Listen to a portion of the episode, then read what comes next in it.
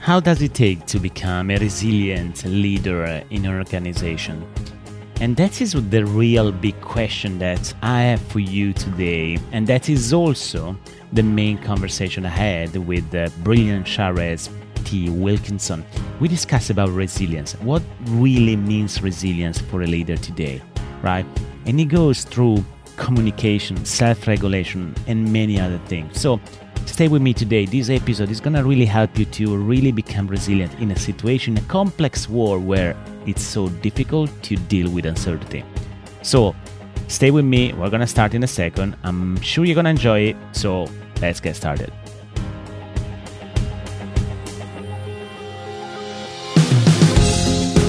Hi everyone, and welcome back to a new episode of the World Class Leader Show. Today I have the honor to have with me Sharesz T. Wilkinson, and Sharesz is the CEO and founder of Resilient Power. She, at least until now, she received 16 international changemaker awards and nominations, and is among the top 50 global women to look out for in 2023. She is an important advisor member, strategic advisor, international executive communication expert, primarily working as well for Forbes, HBR. She has been actually also best-selling author herself, published on many different type of magazines, important like Forbes, BBC, Tribe Global, and many others. She also been appointed as senator for the USA in the World Business Angels Investment Forum, and is a member of the Global Woman Leader Committee. That will be an interesting conversation. So thank you for being with me today in the show, Sharesz. You're welcome. Thanks for having me. So one of the reasons why I have decided to invite Sharesz is not only for the many and the number of awards that she achieved in her career, but also for a couple of things. So one, I think, is because he's a person that she will give us a very interesting perspective. One of the most important topics that I think we all see and we face these days, which is really being resilient in a world that is getting very complicated, very complex, and very uncertain. So that is really the main topic of the conversation today. But of course, I want to start with with all these important achievements and awards that makes certainly Sharesz one of the top leaders that we have right now in the world. So very simple question, Sharesz. I mean, simple as a question. Not sure whether is a simple answer, but you live in Singapore, by the way. Is that correct? Yes. But you are Swiss originally. That's correct. That's correct too. But you travel the world as I did. So one question for you is, how has been your life? I mean, given all your achievements, if we look at your LinkedIn profile, we'll put a link in the show notes. You have done so many brilliant things. So to me, the question is, how did you do that? It sounds like you live two different lives or two lives, and we only have one available. So I want to understand the secret. And also, how did you cope, with all these changes about locations, cities where you lived? And by the way, Singapore is the final one, or there is something else, in the pipeline? Over to you, Sharesz. These are many questions, not just one. I know. Thank you so much for having me. Okay, let's untangle it a little bit. Yes, I'm originally from Switzerland, and I left in 2003 for the first time, so 20 years ago. And since then, I have been all around the world, many different countries. I stayed and lived in various places, and I have always been a self-made person. So I wasn't on company contracts or assignments, but literally chose where I wanted to be and where I wanted to go. So that's right. One. Number two is I'm a single mom. I raised my kids most of the time by myself. And how did I accomplish so much? I think it's the flight forward. Mm-hmm. So if you have full focus and the day has 24 hours available, you can choose what you're doing with that time. Normal people usually work 8 hours a day. For me, it was a lot more most of the time. So that's how I did so many things over time with full focus and full dedication, one at a time, yes. One after the next. So every year I told myself, I want to learn something new, something completely unfamiliar, and really lean into it and get uncomfortable and go through that pain of learning new things and master that skill, really master it. And then once I have done that, then the next. So over years, it piles up evidently. Yeah. Right. It's actually what is called financial in the financial world, the compound interest, right? So it's compounding one thing at a time, and then it becomes a strong and bigger portfolio of things. Mm-hmm. And I like how you approach it, you know, one by one and one at a time. Was all the awards, all the work that you have done is a result of a conscious decisions to get to the point where you go, or was more like, you know, the typical or classical serendipity where you got opportunities along the way and then you take the opportunity? I think it was a mix of both. Right. So when I left my country at the time, I left with 3 suitcases and a box of toys, plus my 2 kids. Together, we went on a real adventure around the globe in that time. And I had no idea where that is going to leave or what is going to come out of it in that sense. I just always looked forward and created the opportunities moving forward. So I wasn't really waiting on anyone giving me the opportunities, or because I wouldn't get them. I was not in a position or situation where I would have them handed over. I had a car accident when I was 26 years old. I had 100% invalidity in terms of damages that I had. I wasn't paralyzed, but it was very tough. So I wouldn't even be hired to sell bread, for example, you know, just some small jobs. It was absolutely impossible under those circumstances to have a future. So I created it over 30 years, right? Nice. And over the time, you realize that it's really deliberate choice, how you create what you are looking for, what you want to achieve. And it's a specific system and process to it in how you actually can do that successfully. So I've done it over and over and over and over and over again. And then people at some point started asking me, how do you do that? And I really sat down and asked myself the same question and managed over a few years to boil it down to a few key points in regards to resilience. How do you engineer mental, personal resilience in the face of adversity? And there has been a few findings that came out of that from real life experience, not because I read a book or went to a seminar or listened to motivational speakers, right? But because I've lived through it, right? And I think I call this the specific weight of the soul, if you want.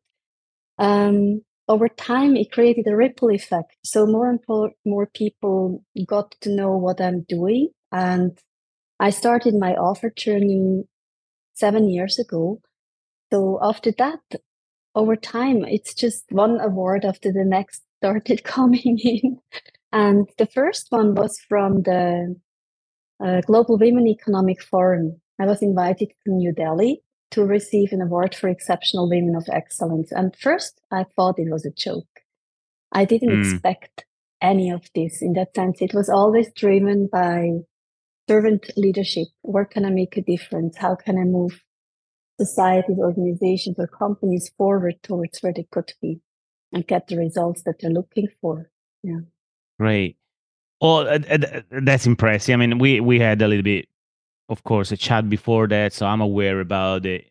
You know, going back to your car incident, and I don't want to talk about it, of course, but it sounds like it's been a pivotal experience, of course, to be really resilience in you, and then getting, of course, I think, in a status in a mental state, by the way, to allow you to get then all the incredible success and career that you built across the years.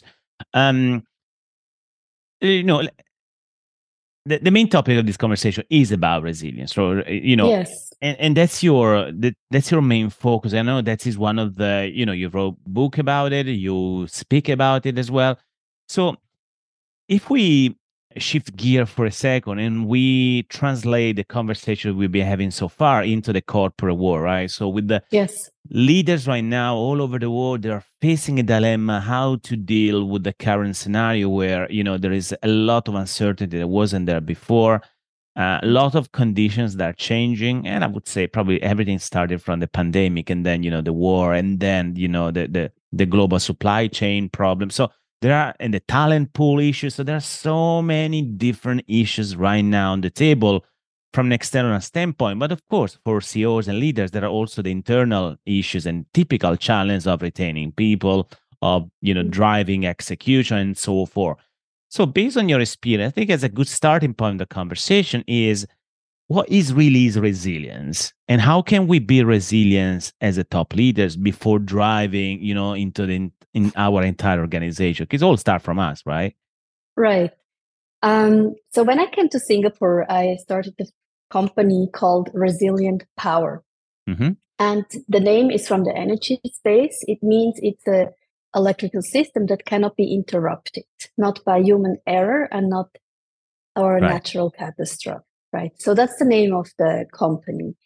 And it has been intrinsically motivated due to my story that I just told, but as well because I do work with multinational companies, C-level executives and their teams for the last 7 to 10 years intensely on communication skills, self-regulation skills, team alignment, how to present to stakeholders for higher buy-in and all these things. And I noticed that there is a certain way you actually can really construct alignment. So when people start to feel uncertain and anxious, the immediate natural human response is projection. We blame it. We blame it on the environment, on the team, on the company, on other people, on whatever else. But what is rarely ever taught is how do you actually take the steering wheel of your own life in your hands and create actively, proactively the outcome that you're looking for, and not just in career, as well as overall in health and in relationships, in your communication, in everything else, right? So it's a combination of multiple factors.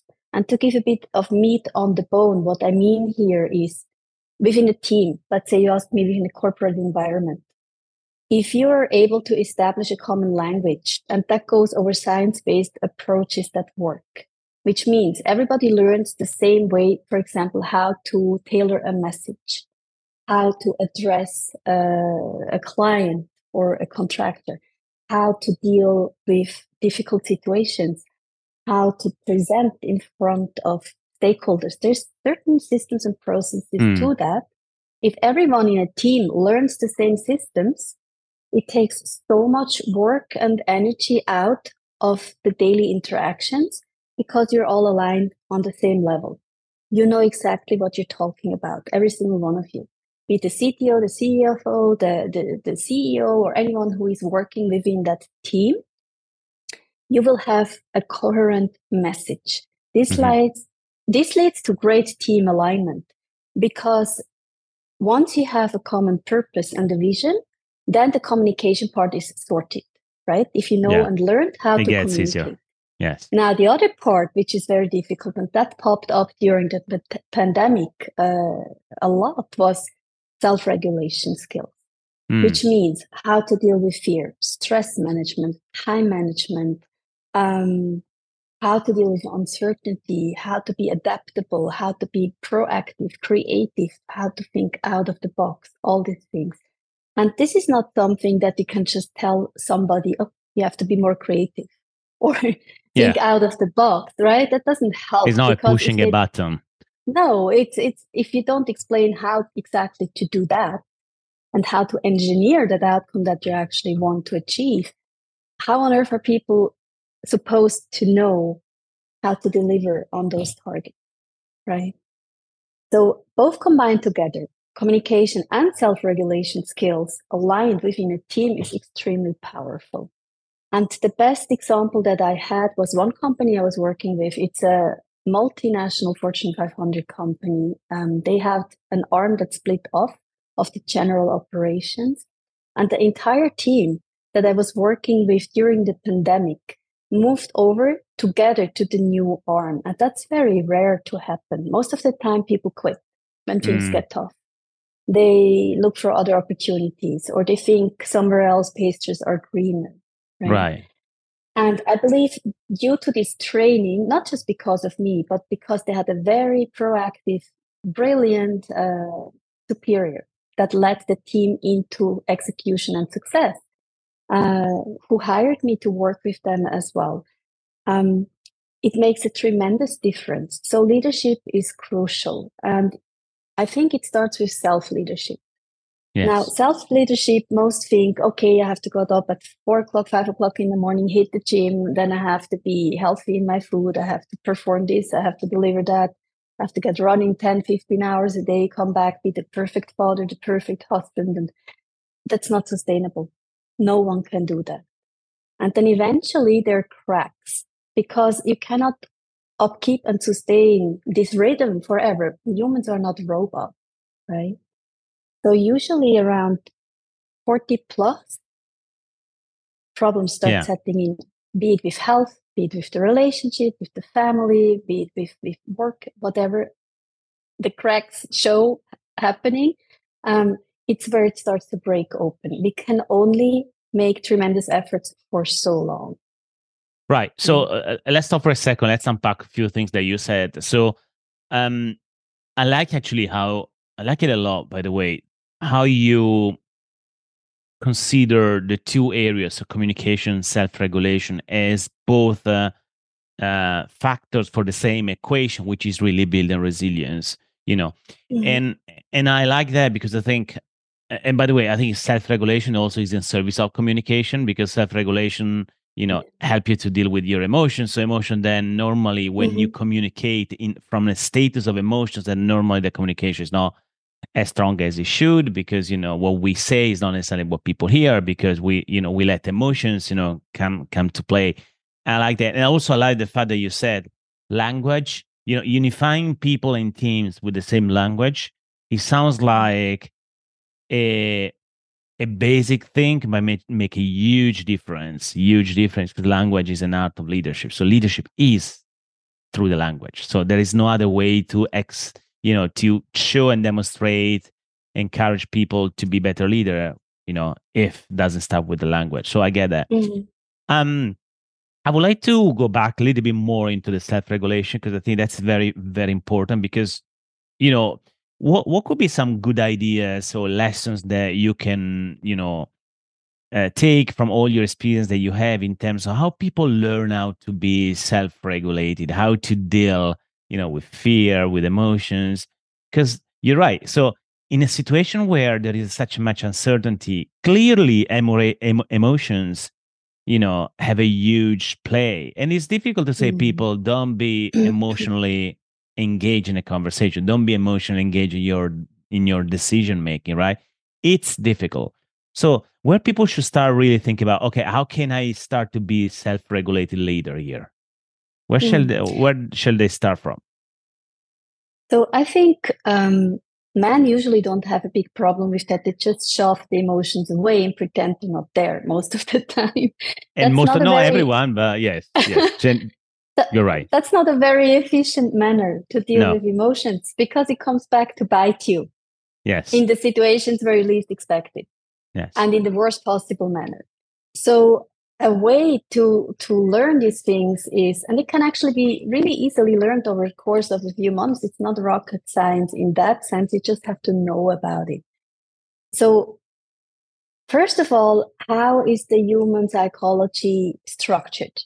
You have to understand how a human behavior is engineered and works. What are the motivators behind that? Mm-hmm. The next thing that needs to be known are the human needs. And they cannot be ignored, suppressed, denied, or pretended they're not there. These are real needs. If they're not met, there's a huge problem. Once you're aware of these things, you're already a lot better equipped to deal with whatever is happening at work because you can understand better where people are coming from. The next part is understanding yourself. And that only works through awareness. And I know it sounds esoteric or flower power, but awareness is really key because we don't know what we don't know. Hence, we can't change it, right?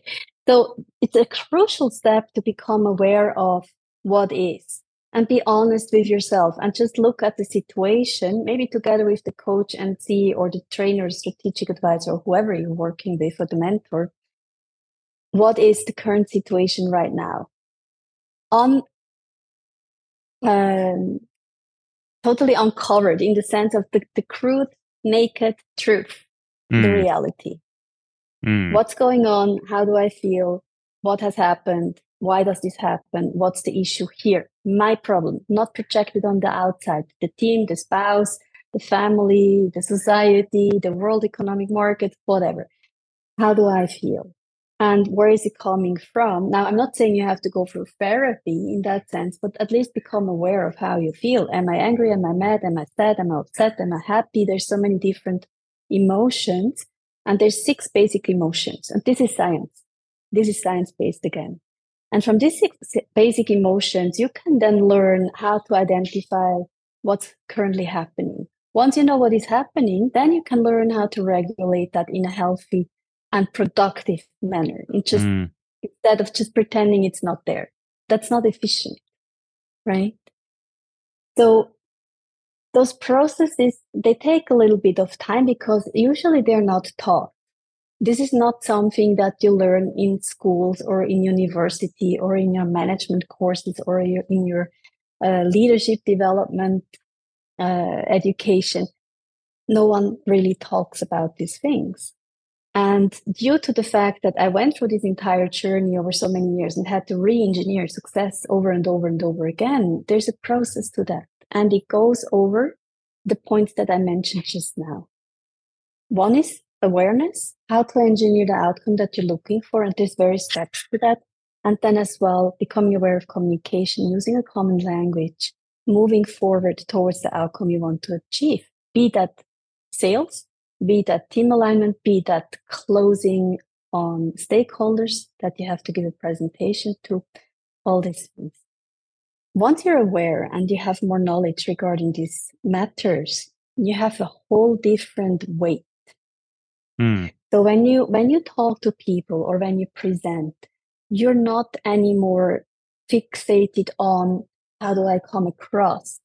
How do I engineer the outcome in the sense of do they think I'm good or great or how is it perceived? That's not the main concern anymore. The main concern then becomes is how do I bring that message across that the listener actually can understand what the message entails. It's not about me anymore at all, right? So once we understand ourselves a lot better, then we understand the audience a lot better as well. Right. Know yourself, know the world. That's how it goes normally, right? Right. Yeah. Well, we had leaders here in the podcast. They such an amazing guy, a CEO of a company in Atlanta, Ravi, he said something like, it's really an inside out work. So where you need to start developing a very high level. And by the way, he called it consciousness, which is similar, right? Yeah. We can talk about the difference between awareness and consciousness, but clearly he said, we need to build consciousness to understand really where we are also emotionally. So if we are in the right state, then to make decisions, to work with others, to communicate more powerful, because otherwise we will never be able to do that. Mm-hmm. So I love that. I mean, we can go more into the dynamics of emotions building setup, but I don't think that is a conversation for today. But I'm curious about the communication element. So you are a communication expert. It's clear that, that is one of the major areas of your work, right? Yes. So you said it starts with the awareness. So we need to understand where we are, for ourselves, the context, the environment, the people. So then it becomes more natural, even speaking in front of others, right? So we are not too much concerned of, how we are showing up, etc. But in reality, one of the major principle of communication, at least in my world, Sharesz, is the fact that what we say is not necessarily what people hear, right? Just for the fact that we have different perception at play every single time. So we always start from our point of view about situation, right? And one of the things I notice a lot in terms of communication breakdown is the fact that we say something and we believe that the people understand what we say, they hear exactly what I wanted to say, and they really get the point of what we're saying. But most of the time they don't, because again, we started from different point of views, right? How does this, work for you? I mean, what's your experience in terms of being able especially during stressful time, to communicate powerful so people really understand your point of view and they get you and they don't really get stuck in their own perception or, you know, driven by maybe lack of clarity. Maybe I did not use the right words. Maybe, as you say, I wasn't clear what the message was giving. So what's the way to break this potential gap that we have in communication between one person and another, especially when we are so stressed? Mm-hmm. So I'm attached to the oldest coaching communication company based in America, in Boston. Mm. So we've been in business for nearly 60 years, and we worked with the White House. We teach in Harvard and MIT communication skills. We've worked with people, the who is who in business, in entertainment, sports, and politics for the last decade, right? So I represent that company in Southeast Asia. And the things that we teach are science-based approaches to answer your question, right? So you learn, I give you concrete details instead of talking just in general. Otherwise, there's not much meat on the bone, as I call it, right? So when we learn about communication, what's out there, then we become able to tailor a message. What does it mean? So like we are right and left-handed. In communication, there's two natural inclinations. We're either inductive or deductive oriented. And what that means is we're leading up to a point while we're thinking, or we think first and then we deliver the outcome. These are two different types of people. And when you talk to technicians or people that are in accounting or very rational, mathematical oriented, they're usually deductive. Right. When you talk to storytellers, journalists, or people in PR, they're usually very inductive because they need to convey emotions, stories, colors, and everything else like that. It's not that one approach is better than the other. That's not the case. Some have mixed approaches, but a skilled communicator can use both according to the situation and the person he's talking to, or she. Yes. So what I mean is, shortly, if this is deductive, you make the point first and then you bring the result. And this is inductive. Lots of stories, lots of colors, lots of explanations. These two clash. Mm. There's no common communication.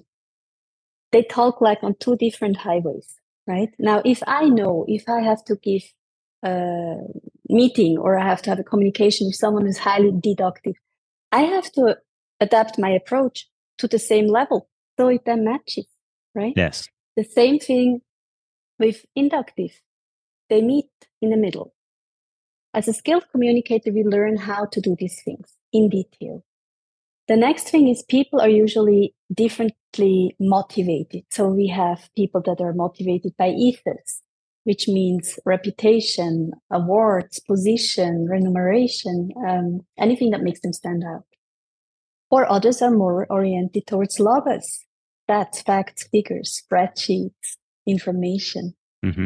And then the third one is the pathos-oriented ones. They are more connected to emotions, to stories, to relationships, to personal interaction. And these are tendencies. There's mixed forms as well. If we present to a crowd only using one approach, you're going to miss out on 2/3 of the others. Yes. Right? So if we want to really address everybody, now we should have within this podcast a few charts, a few numbers, a few videos or images to really match everybody's preference. Right. Within a presentation, that can be prepared. Now you ask me, how do you do this when you're upset or angry or in a difficult situation? The first step is awareness. Notice that you're angry, upset, or in a difficult situation. And then what I usually do is a very specific breathing exercise that's very short. It's just 3 minutes that brings people back to their center. You can excuse yourself to the bathroom or within a meeting. You can do it. Nobody's noticing that you're doing it. But you need to notice you're out of it. And you have to come back to it, into the center. And from that position, then you can choose how you communicate. Now, this is for a professional context. In a personal, private one, it's very difficult to do because we're emotionally involved, especially with our partners or children. We're not always in control because We can't be. We're not, as I said before, robots. So what then comes into play is being kind with yourself. If you're kind with yourself, you can be to others as well. So kind with yourself means I feel lousy right now. I'm in a really bad state. I shouldn't communicate in any way or manner. Let me take a step back. Give me some space. Create some boundaries. Go and do something else until you're in a state where you actually can properly communicate. Right. That's the ideal situation. Doesn't always work. No, but it makes sense. I mean, again, you cover a few things. And I think personally, if we step back to the element of communication and using different approaches, different styles, it's something that even myself, I do a lot with, my clients, is really letting me understand that there is no one single approach. Actually, the best leaders are able to use not only 2 or 3, around maybe 6 or 7 different leadership, 6 or 7 communication styles based on the context or based on the situation. But that starts with awareness of yourself, but also awareness and knowledge of others, understanding how people normally think and react and communicate as well in order to get the element of connection as you described. So pretty much I like that. On the other point that we were discussing about, how can we do it when we're stressed? I like the idea of going back to a very central state where you are back to a situation where you can have a powerful conversation with people, right? I like that. I think it's a very good reminder, especially for those people that have bad news to give maybe, and they normally do it when emotionally, they are very charged, right? Because they have something, especially nowadays, we read a lot of leaders firing people, let people go due to the current situation. So they're giving bad news to people. But most of the time, my experience, they do it when they're emotionally too much charged. So people can feel it. They don't necessarily get the power of that. Other people might say something like, well, it's good to show emotions, right? Because it's a proof that you are a human, you are genuine, you're authentic. So back to your point you said earlier, you said men, they don't necessarily show, their own emotions. So for them, it sounds easy, but in reality it's not because they keep everything internally, right? So what's the right balance here? So, as a leader, right? So do you want to show emotion just to explain that you're human, you're genuine, you're authentic? And so you are essentially like the others. So you are there with your people and you show yourself, in whatever shape or form, it represents. And others might say, no, I don't want to show emotions in my organization. I don't want to show that I'm emotionally impacted by situation, by even bad news, etc. So is there any sort of balance? So what is the best way to build resilience in organization, either using or using emotions in other words? I think there's not one right answer to that. It's a personal choice and preference. But if I can say one thing that's really crucial and relevant is to be honest with yourself, if you can. So you don't have to necessarily communicate it to the outside world, but at least have the self-awareness of how do you feel and what's going on right now. In terms of communication, I have to honestly say to you that no matter how skilled and educated and knowledgeable that you are, you only deliver 50% of the equation. Communication is between two parties. Yes. Right? Yes. And it's like you want to give something to someone else, they have to come towards you and take it. If the other person doesn't respond or doesn't replicate in the sense of is coming forward to take what you want to give, then you're standing there with your hands full, but there's nowhere to go. Right? There's no guarantee of success in that perspective. No. So yes. In communication, it's really the same thing. No matter how trained, skilled, knowledgeable that you are, if the other person doesn't meet you in the middle or is not willing to work on themselves or is not willing to even be honest with themselves about what's going on. And although you mention from your observation what you are seeing and you give a feedback, right? Maybe saying, I think right now is not a good point to have a discussion. Let's come back to it in an hour or tomorrow at 2:00 in the afternoon. We can make an appointment, for example. Some people, they just need to let off steam, right? They continue ranting or yelling or shouting or slamming doors. And those are the people that have very, very little self-awareness and very little self-regulation skills. Mm. And many times this has to do not just with themselves as communicators, but as well with triggers that come from childhood or trauma or situations that they experienced before. And they have not done the work yet. They have not worked on these areas in their life yet to be able to choose a different kind of response. Mm. So showing emotions doesn't mean you have to walk around with your heart on your sleeve. That's not what I mean. It's a deliberate choice of how you use them in a conscious manner to interact with other people. Right? Mm. Different people have different responses. And not everybody reacts the same way to what you say or what you do. But the nice thing and the beautiful thing is about, let's say, a team who has learned a common language of communication. They have a very clear understanding of who they are, what they want to communicate, and the proper manner and way in how it is done in detail. Mm. They know the process and the systems, and they can follow that like a flow chart. Now, anything that's out and beyond that, it's their personal choice. Right. And once we learn this system, we understand that communication in itself has nothing to do really with us. It's about the message. Mm. What do we want to bring across as the message? What is relevant to the other party? And for this, we need to understand the other person who is listening. Yeah. Who are they? Where are they coming from? What's their background? Why are they here? What do they want to listen to? Why would you spend time right now listening to us in this conversation? What's the motivator behind it? And what do you get out of it? And I think the biggest thing that people that listen in right now can get out of it is it can be engineered logically with a flowchart, a system that you can follow, and you get the results that you're looking for. It's not a miracle thing.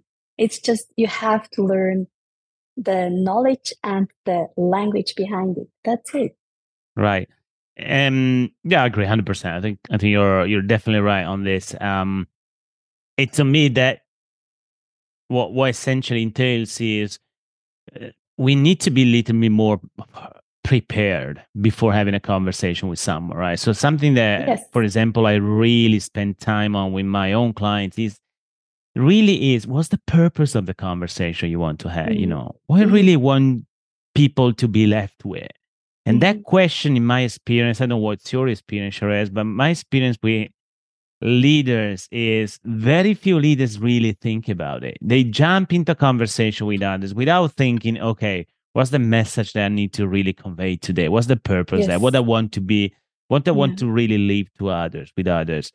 You know, how people will react on that. You know, what are the different contexts in the conversation that we have today in our team?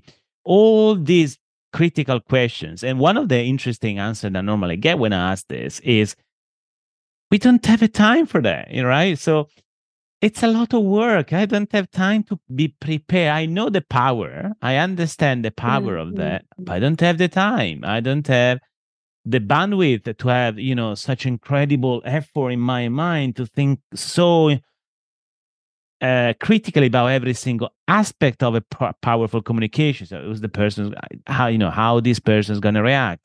What's the message? What's the purpose? So I think there is a lot of work to do in the context.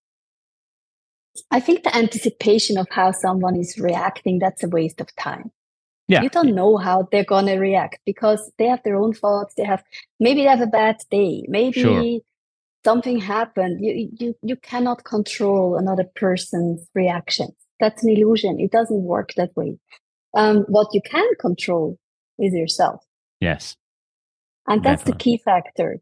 So when I work with executives, the interesting part many times is, and you wouldn't believe it, sometimes they really feel, is there something wrong with me?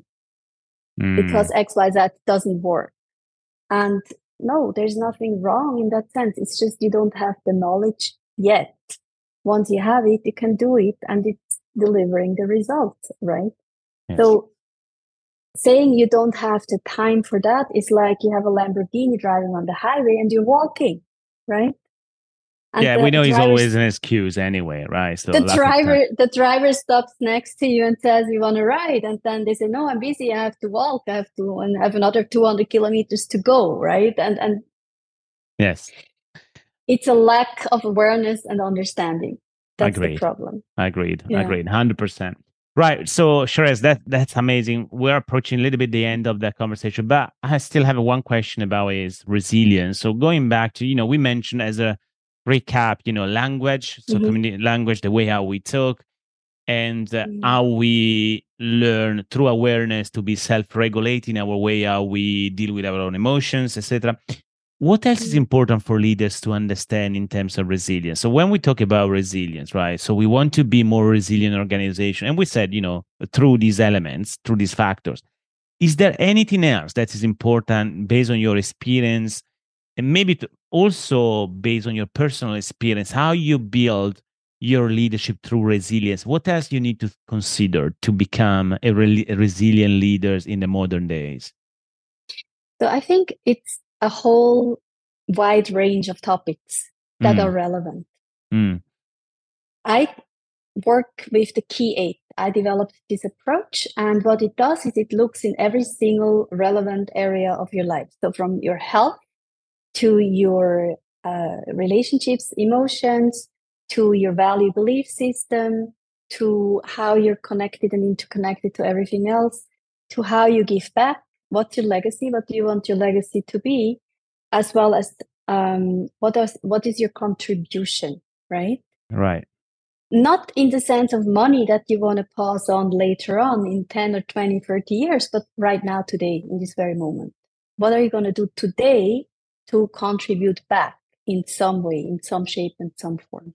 And then, of course, business and finance. How is this all structured? And we look at every area systematically, do an assessment in the morning out of the 8 points, give a rating, you rate yourself, take the 2 lowest points, define 2 action steps, and then during the day, you're going to execute on those 2. So every day you have success experiences, step by step, little by little by little. As you said in the very beginning of the conversation, it leads to exponential results because small steps over time lead to tremendous outcomes. And it's not as overwhelming as when you think, I have to change everything. I have to do this. I have to do that. Everybody wants a piece of me. No, less is more. If you want to go fast, go slow. Slow and steady and solid, and look for the things that are truly relevant. There's so much noise. The Pareto rule says 80 and 20%, right? To focus on the 20% that make the real difference. But how do you do that? How do you define what's truly relevant and what is not? How do you do that? Right. Yeah, it's good. I mean, definitely an interesting framework. And I like the fact that there are different areas where you really need to focus on building your own level of resilience. And I suppose driving your team too in the same way. Yeah, that's brilliant. Yes. So based on your experience of working with a lot of C-suite leaders, CEOs and C-suites, what do you see right now in terms of their main challenges they face right now, given the current situation? So what they really need to focus on besides what we already discussed? I think my personal opinion is you have to realign your team in whatever company you're at behind the purpose. What are you actually doing and why are you doing it? And the reason that is when things get tough and hard and there's no alignment in vision and mission and purpose, it's very easy to get scattered. So everybody starts doing something somehow, somewhere, and there's no real glue that holds the whole thing together. But the purpose is really important because it gives a pride of ownership. Why do I do what I do in the first place? Why are we working for this corporation? Why are we trying to achieve the goals that we want to achieve? And if it's just money by itself alone, that's not sufficient as a motivator long term. Yeah. Because people can earn money in different ways, right? They want to feel being a part of something that makes a difference, that has an impact, that has a real significance, not just to themselves, but for others as well, in some way or manner, right? Yes. So when we look at the human needs, one is certainty. Then we have uncertainty and the variety, right? Then it's love and connection. And that's not just romantic love. It's any form of human interaction. Nobody's an island. The next one is significance. If we work in a place where we feel it doesn't matter what we're doing, it doesn't have an impact, neither for ourselves nor for others, then why are we doing it? There's no motivation anymore. And then the next is growth. We want to grow. We want to be able to grow and evolve and learn and develop. If people are stuck in a position where there's no growth or personal growth or professional growth, they're going to leave. If they don't leave, most of the time they get depressed because it's against human nature. We naturally want to grow. And contribution. People need to be able to contribute. So everyone wants to see, everybody wants to feel seen, heard, respected, and appreciated, no matter Embodied. Which level yes. they're working at. 100%. Yeah. So to put the systems in place, the structures or the validations on a regular basis within a company that does that is really important for resilience. So people feel aligned, they have a purpose, they know why they're here, they know why they're working here.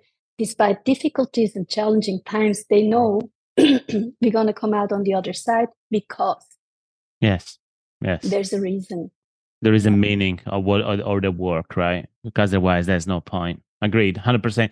And going back to the purpose is something that unfortunately not every organization does. So they take it for granted as if they think they know where they're going, but that's not clear. The purpose of their organization is not clear. Besides, or despite the fact that they put something, on the wall, because that's not really the real purpose of their work.